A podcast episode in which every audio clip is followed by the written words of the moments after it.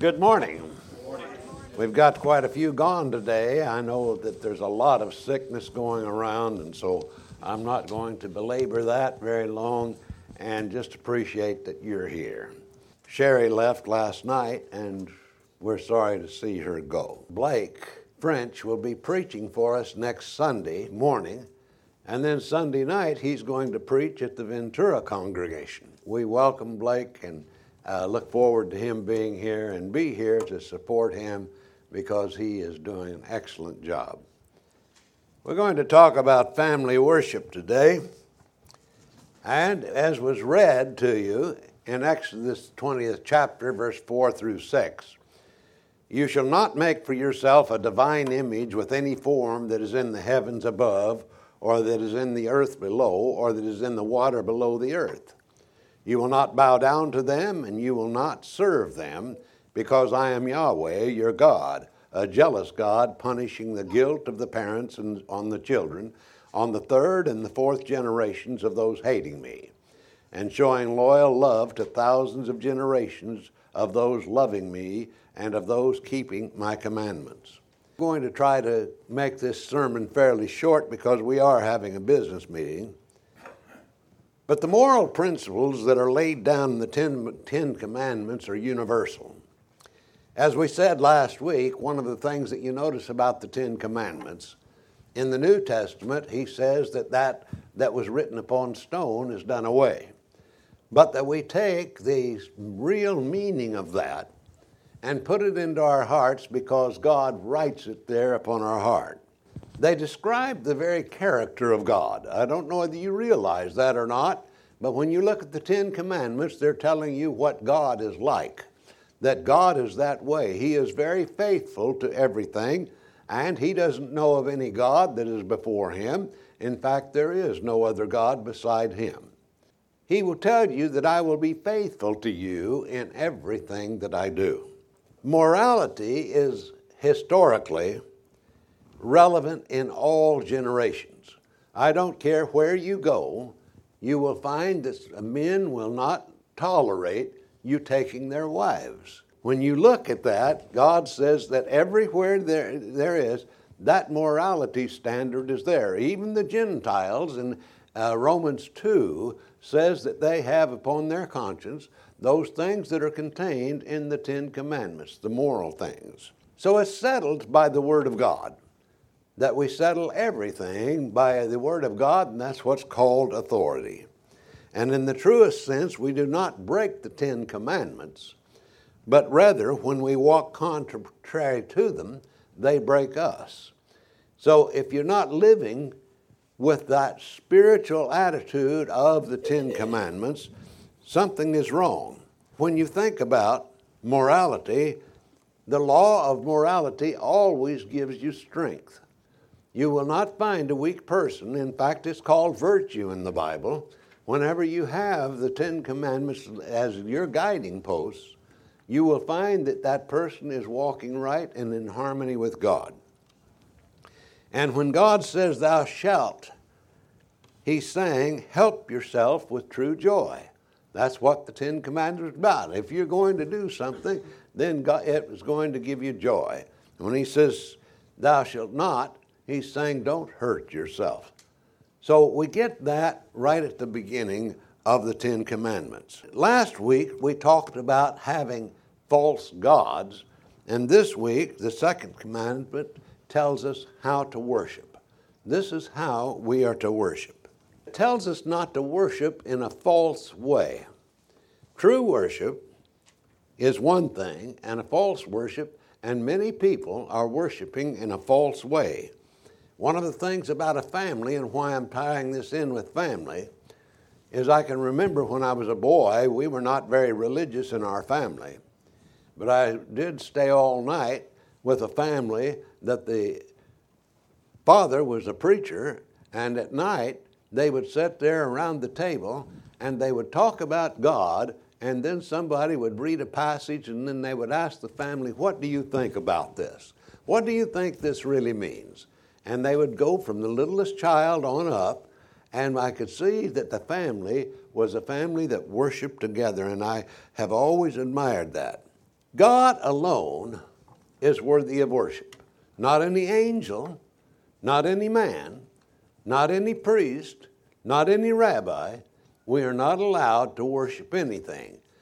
And it's very easy to carve out in our minds our own God and worship him. Have you noticed how many people worship Mary? Well, God says there's only one God to worship.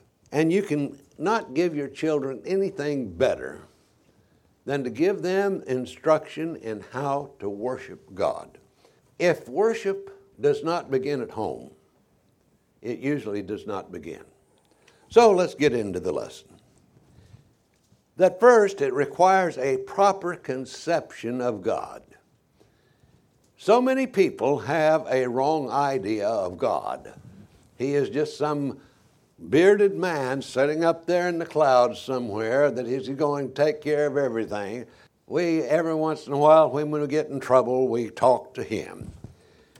But I need to get a proper conception in my mind about God, who he is, what he wants, and how we are to conduct ourselves in relationship to him, because this is what this is all about. It's a relationship with God. And in Psalm 115, 4-8, he says, talking about the ones around them, their idols are silver and gold. Does that sound familiar today? How many people are just serving silver and gold? They're serving money. They're wanting money, money, money, money. That's what they think about, by like Scrooge McDuck. They're thinking about money, money, money, money, money, money all the time. And what's driving you? Well, I don't have time for my family. I got to work, work, work, work, work. All of that is saying something. The work of human hands. Human hands can make beautiful things to worship. Have you ever noticed the crosses? Have you ever noticed the Bibles? Have you ever... And you know, we feel very holy if I'm walking around with a Bible. People say, that man, that's a holy man. The Bible doesn't make you holy as you carry it around. They have mouths, but they can't speak. They have eyes, but cannot see. They have ears, but cannot hear. They have noses, but cannot smell. They have their hands, but they cannot feel. Their feet, but they cannot walk. They cannot utter a sound in their throats. Those who make them become like them, as does everyone who trusts in them. I want you to notice that particular thing. Those who make them become like them. When you think about that, if we conceive of God wrongly, we will behave wrongly. Now that's just a matter of fact.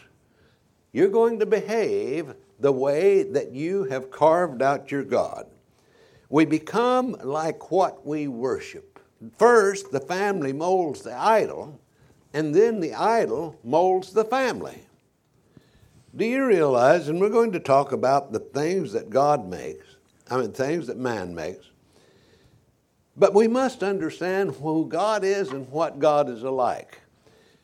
God forbids making anything material as an object of worship. People have asked me, what do you think about a cross? Well, I think a cross looks fine if you just like a cross. But when that becomes an object of feeling of religious because you have that, something is wrong. Something is wrong in your mind. People talk about the nativity scene. If you really believe that that nativity scene depicts really what happened, something is wrong. I want us to get back to really where God says he wants us to be. And that is anything material.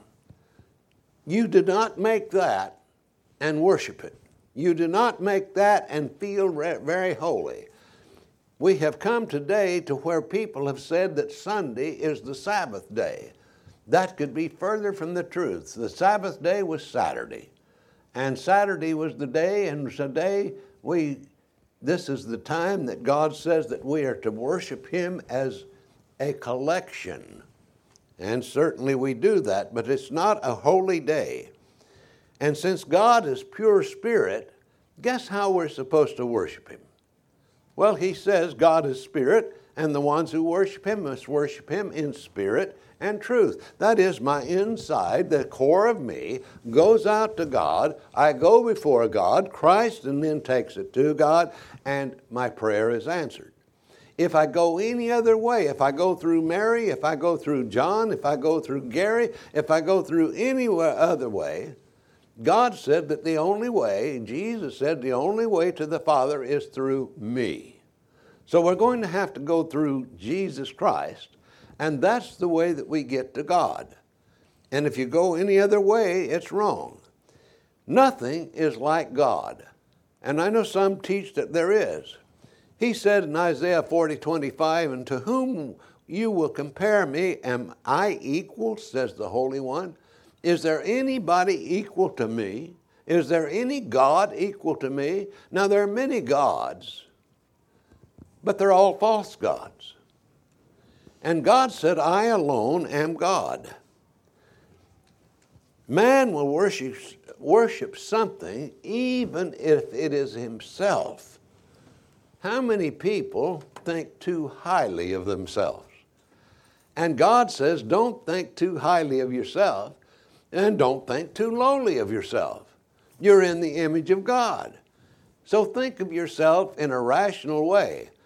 For example, how small are you? Have you ever looked up at the stars? Have you ever looked at the amount of people on the earth and then looked at yourself? You're not even a speck. You're not even a speck, and you don't last but just a little bit. So don't think too highly. An idol is anything we love more, serve, and fear more than God. We're scared to death of men. Didn't Jesus say something about don't fear him that can kill the body, but fear him that can kill both body and soul in hell? This God that I serve, that idol, simply magnifies the sinner. If you want to know how big of a sinner somebody is, look at who they worship. Look at what they worship. We're going to talk about a lot of that, but I want you to notice something. Man takes his worst vices and makes them their God. Their God allows them to do whatever sin they want to do. That's why they make them the way that they make them, is because that God will allow them to do what they want. If I get my mind as the center of me, that is the object of my worship, it will allow me to do whatever I want it to do. This legitimizes the vice, and it feels so right. Do you get that? It feels so right. God is saying one thing over here, but and we talked about it this morning, and John brought it out, but really it's like having an angel sitting over here and the devil sitting over here, and we're arguing back and forth. My body, soul, and spirit, they're not in harmony many times. Whenever I get my spirit guiding my soul, then my body is going to have to conform even though it doesn't want to. If my body is controlling my soul, then my spirit has to shut up and can't do what it's supposed to do. Did that make sense? If we understand that, then I recognize I'm going to have to come down and not just do the things that I like to do. Because many in Christianity have the idea, I can do this over here because I don't mind doing that. I can give God an hour a week. That's what I can give God. And if I can give God an hour a week, he ought to be pleased with that, and I ought to not have to listen to the other stuff that he tells me. Therefore, I've made my God my opinion, my thinking. In Exodus 20 and verse 5, he says, you will not bow down to them and you will not serve them, because I am Yahweh, your God, a jealous God, punishing the guilt of the parents on the children, on the third and the fourth generations of those hating me. Now let's understand something here. This jealousy is a loving jealousy. It is not an envying jealousy. This love is, I am jealous of Paige in that I do not want anything taking her away from me. And I'm very jealous about that. God says that he is very jealous about anything taking you away from him. And he does not tolerate it, and he will fight in order to have you serve him completely. And this kind of jealousy is right because we belong to him. People today are taking objection to belonging to somebody. I belong to her, and she doesn't like it to me to say this, but I am her possession. Whether she likes it or not, I belong to her, and she belongs to me. My God belongs to me, and I belong to my God, and I don't want anything. I don't want her to be in love with anybody else over me humanly.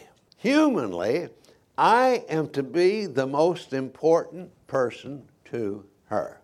And God is supposed to be the most important to me because he is faithful to me. He says, I will never. And he puts us together and says that the church is one, doesn't he? And that the church is one, he says, that's my possession. That belongs to me, and I'm jealous of. And we say, you know what, this is our God, and we don't want any other God. Now, if you get that kind of thinking, you got things going right. I love that idea that this is an exclusive relationship. Now, I'm not saying she doesn't love anybody else, but she doesn't love anybody like she loves me. An idol always starts in the heart. Oh, and we've got so many of them. In Colossians 3:5, therefore put to death what is earthly in you, sexual immorality, uncleanness, lustful passion, evil desire, and greediness, which is idolatry. You mean my greed to have is idolatry? And he said, absolutely. That's what idolatry is. It's something that I want.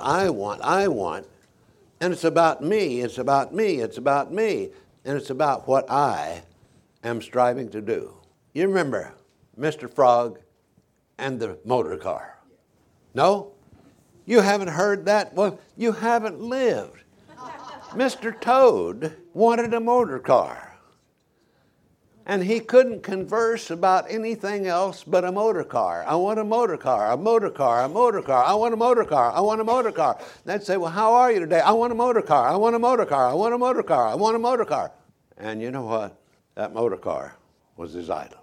I stand amazed at how many times people make these idols. Ezekiel 14:3, Son of man, these men took up their idols into their heart. They placed before themselves a stumbling block of their guilt. Should I really let myself be consulted by them? And that consulting is, should I even listen to their prayers? Why would I listen to their prayers if they in their heart have something else? Do you think the Pharisees had a false god set up in their hearts? Honestly, when you study the Pharisees, did they have a false god set up in their heart? And what was the false god? It was the Scriptures. Their interpretation of the Scriptures. Do you realize how many people set the Scriptures up in their mind? Their interpretation is so right that I can't be wrong, and everybody ought to agree with me. Now, that's a poor way to live. That means that I can't listen to anybody else. An idol can be anything. In 2 Timothy 3:2, for people will be lovers of themselves. Now, it's right to love yourself in the right way, but not to the extent that that becomes the center. Lovers of money, boasters, arrogant, slanderers, disobedient to parents, ungrateful, unholy. All of this is saying they're setting up idols in their heart. People don't realize what they're doing. And consequently, we've got a mess. In Matthew 6:24, no one is able to serve two masters, for either he will hate the one, love the other, or he will be devoted to the one, despise the other. You are not able to serve God and money. It's impossible to serve both. Either the You know, money ought to serve us, not us serving money. And when we reverse that, we've got a mess. So he says, be very, very careful about this. God, do you realize, can be your family?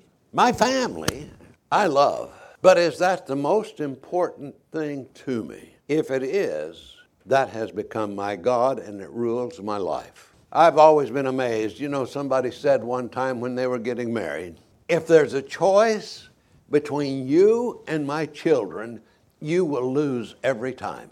Well, that's just backward. The most important person is not my family. It's God. Because God gave me my family.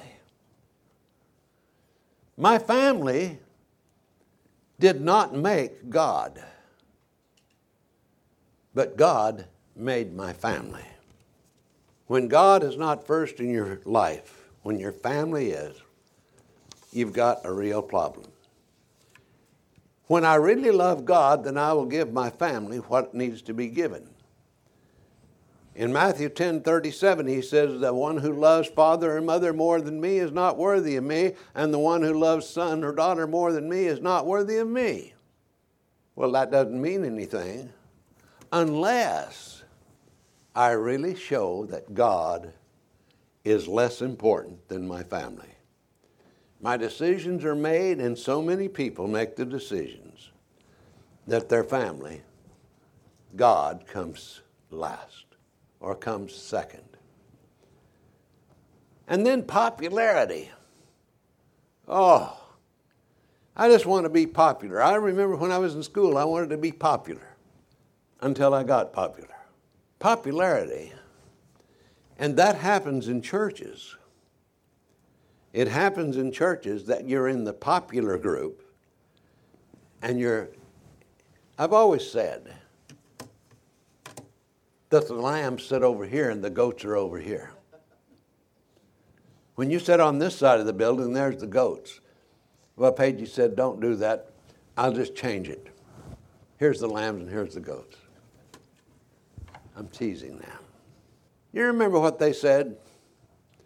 It said that the people believed in Christ, yet despite that, even many of the rulers believed in him, but because of the Pharisees, they did not confess it, so they would not be expelled from the synagogue. I believe in Christ, but this is more powerful over here, is I need to be popular with the Pharisees because they're the rulers in religion. Why do we care what the people of the church say if God says something different? Now you think about that.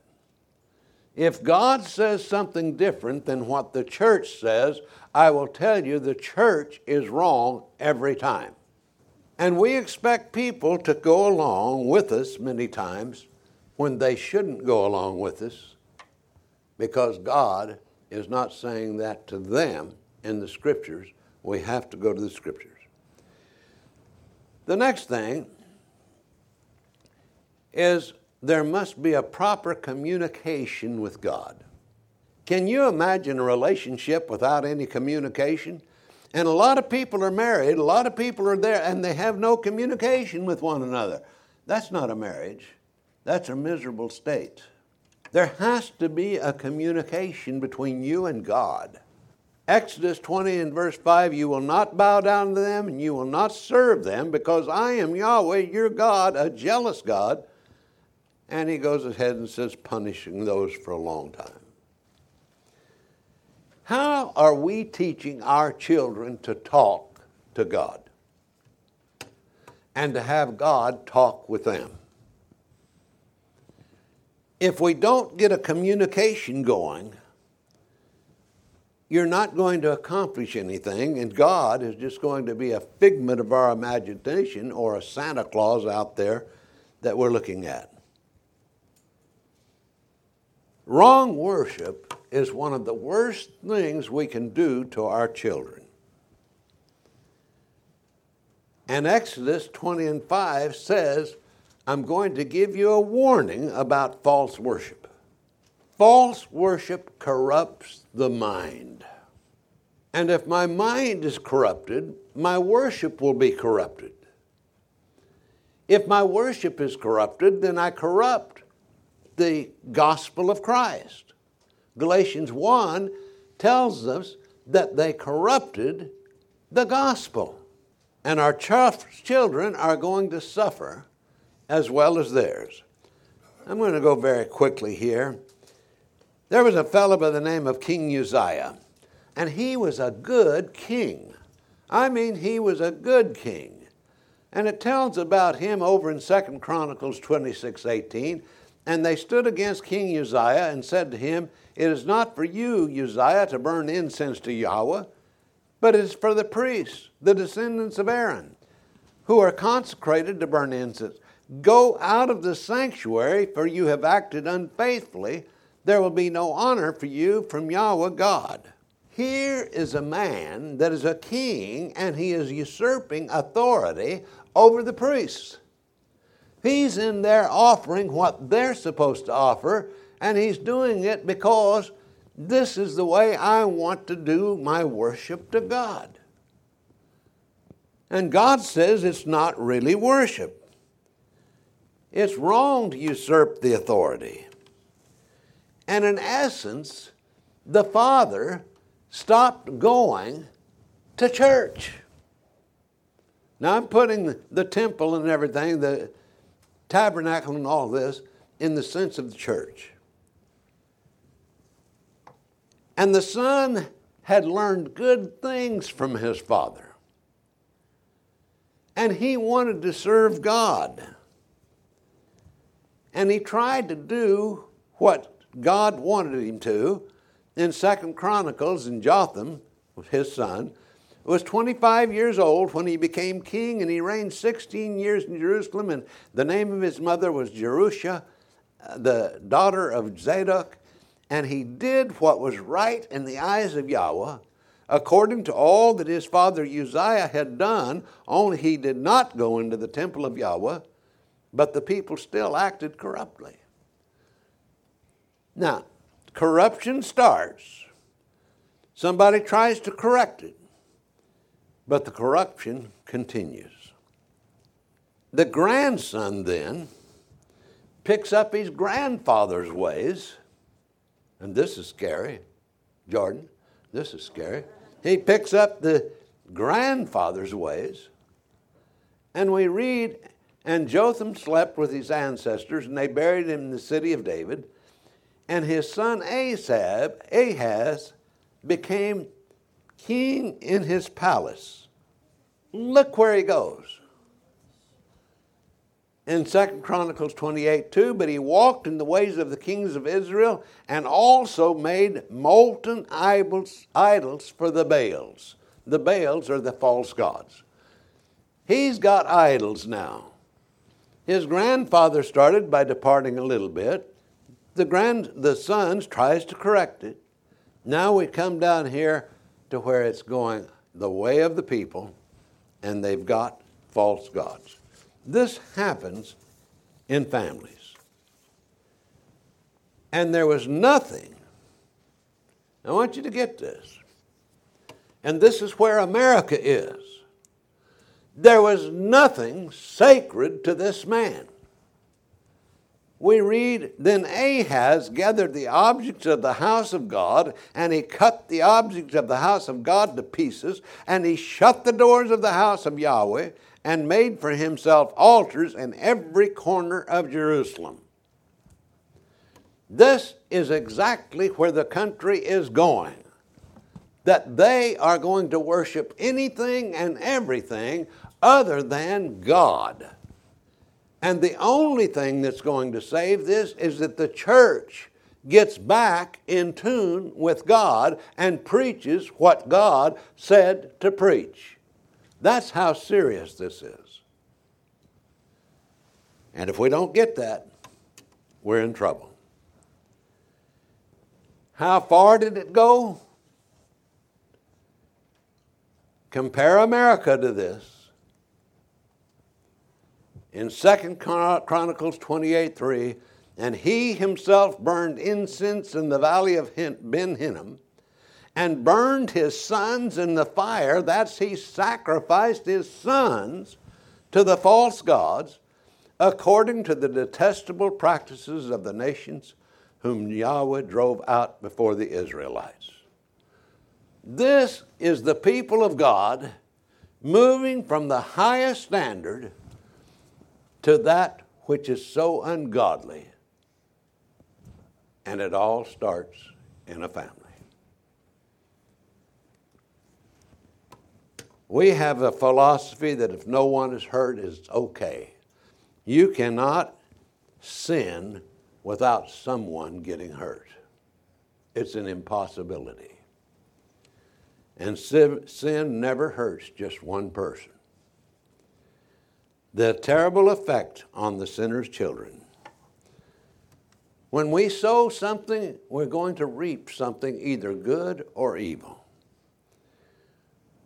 When we rightly sow, our family is going to prosper. In Psalm 12:1-2, blessed is the man who fears Yahweh.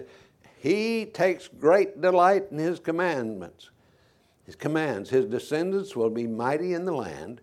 The generation of the upright will be blessed. And then in 1 Timothy 5:6, but the goal of our instruction is love from a pure heart and a good conscience and a faith without hypocrisy, from which some have deviated and have turned away into fruitless discussion. To properly teach the family, it begins with the leader of the family doing that which is right, whether it's a mother or a father. And it's too late for your family. Then help someone else. If you've made a mess in your family, then help somebody else. And if children still persuaded by you, then repent and start again. If you're here this morning and you have walked away from God, or if you've never obeyed the gospel of Christ, you have opportunity now. Jesus said, come unto me, all ye that labor and are heavy laden, and I will give you rest. For my rest is to your soul. Do you believe that Jesus Christ, the Son of God? Are you willing to change your ways? Repent, change your mind. Confess him to be the Christ. Be baptized for the remission of sins. As you're baptized into the death of Christ, receiving the blood of Christ, and you're born again. Won't you come?